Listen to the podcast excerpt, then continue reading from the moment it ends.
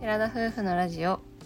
テララジおはようございますおはようございます4月7日金曜日第184回目のテララジです私たちは日本一周バンライフを計画中の20代夫婦です現在日本一周に向けてハイエースを DIY しています夫婦でキャンプや車中泊 DIY の様子を YouTube にて毎週土曜日夜7時にアップしていますこの番組ではわざ私たちの日常や YouTube の裏話ギターの弾き語りを宮崎弁でてげてげにまったりとお話ししていますはい4月に入りまして病のように過ぎていった1週間でございましたうん仕事を辞めてもうほんと早い1週間なんだけど、やめた気がしないぐらいそうもうず慌ただしすぎずーてっと何かを考えてずそうーっと何かをしてやり続けてるっていう感じの一週間になって不お思り議仕事を辞めてるのに、うん一日ぐらい休みたいって思ってるもんま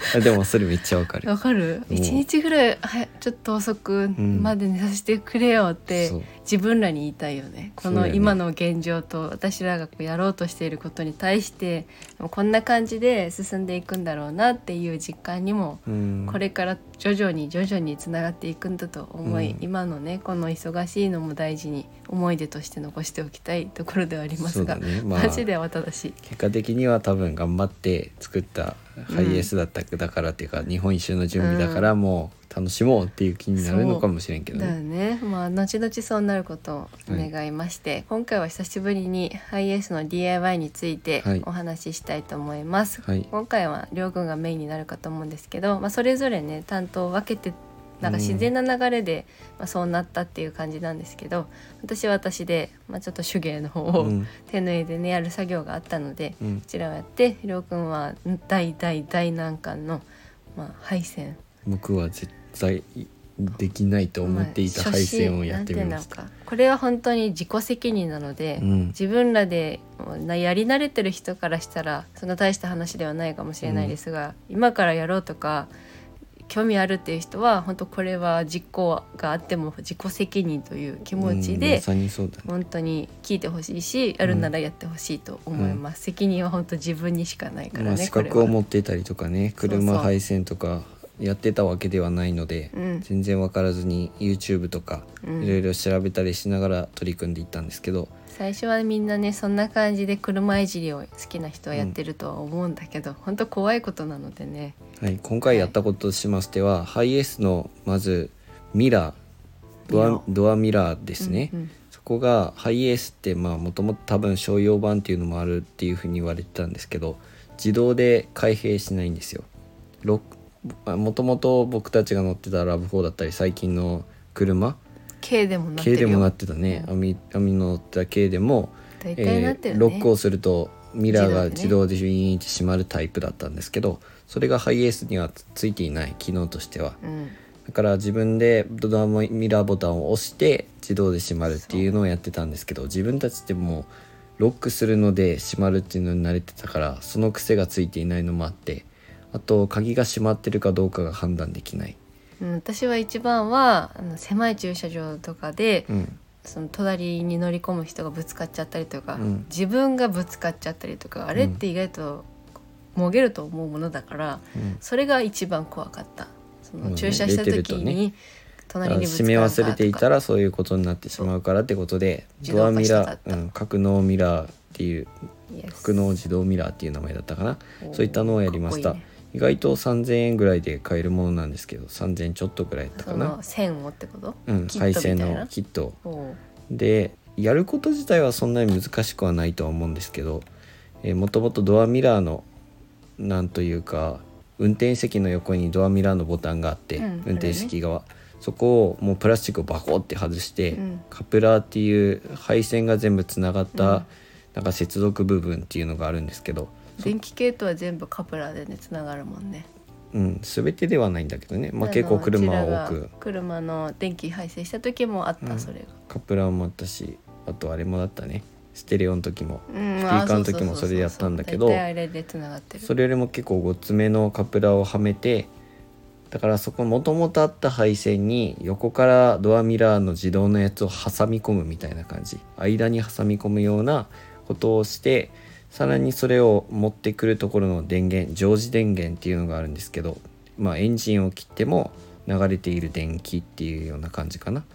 簡単に言えばそこにつないだりとかあとドアロックアンロックって開閉するのドアを開けたりとか鍵開けたり閉めたりするところにまたその今回買ったミラーキットの配線をつながないといけないっていう作業があったんですよね。で結局そういったの一回もやったことがなくてその結局配線を切って切断をしてそこに導線をつなげるという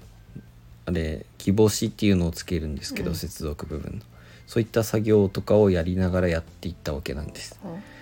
で正直説明書もあったし YouTube 見ながら取り組めたからよかったけど自信なくやるっていうのと、うん初めてやる作業だったからギボシをつけたりするのもギボシっていうのは導線と導線を結局つなぐ部分の接続部分っていうことになるんですけどそちらをつなぐためにまた工具を使うんですよね。うんで指でやる作業だったからうんまた自分苦手だし、うんそういったところを無駄に配線切っちゃっうん切っちゃいすぎてないかってめっちゃ噛んじゃってますねすいません、はそういったところが心配で結局ずーっとやってた中でドアミラーだけでも2時間ぐらいかかっちゃったんですよ実は、うーんめっちゃ頑張ってたもんねうんそして外がねまあ屋根はあったんだけどめっちゃ雨風が強くダメて、だもんねうん、その中やってたわけなんで最す近うんでなんとかそれがで一番大変だったのがその配線の導線を切るときにうん短くて、ううんまくこう狭いところであの接続部分をつけたりするのがめっちゃ難しくて、もっと簡単な方法はあったんでしょうけど、うんそういったものを買うことができなかったり在庫切れだったりとかしてね、購入できなかったのでそういった作業になったわけなんですけどなんとか成功しました。ねえそれ見たかったわその成功した瞬間を成功したで瞬間思いながらも、うん私は私で裁縫してて、んこれまた針を使うじゃないですか、うん親指と人差し指が酷使するわけですよめっ指ちゃ使うしねそうでわかる針めっちゃブスブスブスブスね刺しちゃうからさ、うん痛かった分かってても刺しちゃう時あるよね私の話これだけあと はいいよそれだけ、これだけ、うん、どういったことしたかうは言ん、わもなくていいうんこだれだねけですやったことはなるほどただで一すねつ、で自分はもう一個やってそれにプラスしてこっちはそんなに大変じゃなかったんですけどドアミラーの方が大変だったので、うんもう一個は、えー電源ソケットっていうヒューズっていう部分があるんですけどそちらから配線を持ってきてまあアクセサリー電源というものなんですが、走行充電をしたくてうんモバイルバッテリあ、えー、とポータブル電源と冷蔵庫と、うんあと USB 配線うんだから携帯とか充電するやつですね、うんうんそれをつけたくてそれをなんか分配するようにあの教えてもらったのでオーそトういバっックたスでねそうそうそう、ん分配の方法でやってみたわけなんですもうその段階ではドアミラーのあの接続部分を作ってたから結構慣れててん早くなってたんだけど、うんそういった配線とかつないだりとかやってて、うん最終的に全部成功してねえその瞬間こそマジ見たかったそう成功してエンジンつけたらねちゃんと USB ポートも反応してたし充電もされ始めたわけうわーってなるよねよっしゃ来たうんーと思ったら、なるよね絶対急にあのポータブル電源が消えたわけよ、うん充電が、うんあれってなってでもう一個のえっ、と2つ接続部分っていうかね、配線を作っててシガーソケットをね、うんうんそちらにもう一個回させたら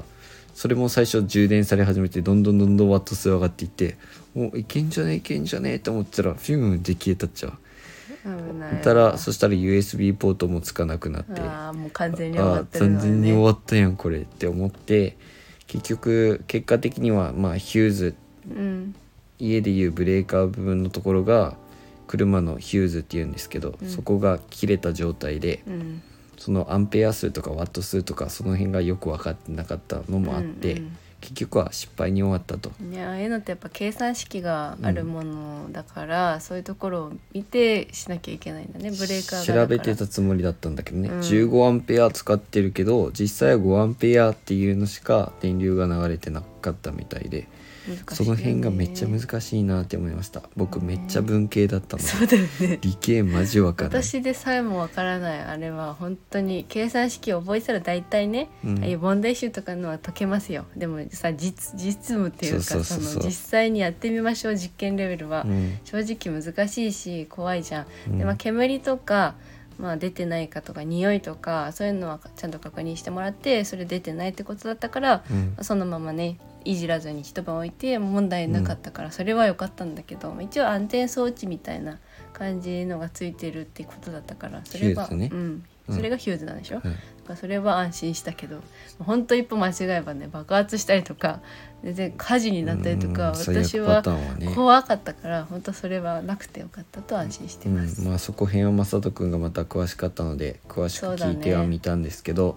またこれからやり直しをしないといけないっていう感じでうんまあでもやり方は分かったから多分1時間から2時間長くても2時間で終わる作業かなと思うので、うんそちらをまたやって今後の走行受電に使っていきたいなと思っています。本当にこういう車関係の備品を、まあ揃えるのもだしこういう配線関係っていうのを近くの車屋さんもうオートバックスとかもうホーム、ホームセンターちょっと詳しい人あんまりいないと思うからできれば車屋さんのね、うん整備士さんとかに実際に聞いてっていうのが一番いいかな YouTube とかでもそういう整備士さんが上げてくれてるけれども、うんまあ、実際に理解するまでがね難しかったりするので、まあ、自分ら的には難しかったっていう話うで、んまあ、いだから YouTube 見つつそういう本人の話も聞きつつ知り合いとかうん詳しい人に聞いた上でやるっていうのがうんおすすめだなと思います。はい、まあ、ちょっと話説明が下手くそだったけどいや大少し丈は夫じ理ゃ解なでいきたかな皆さん私は見てなかったからさその場面を、うんでもなんかすごく大変で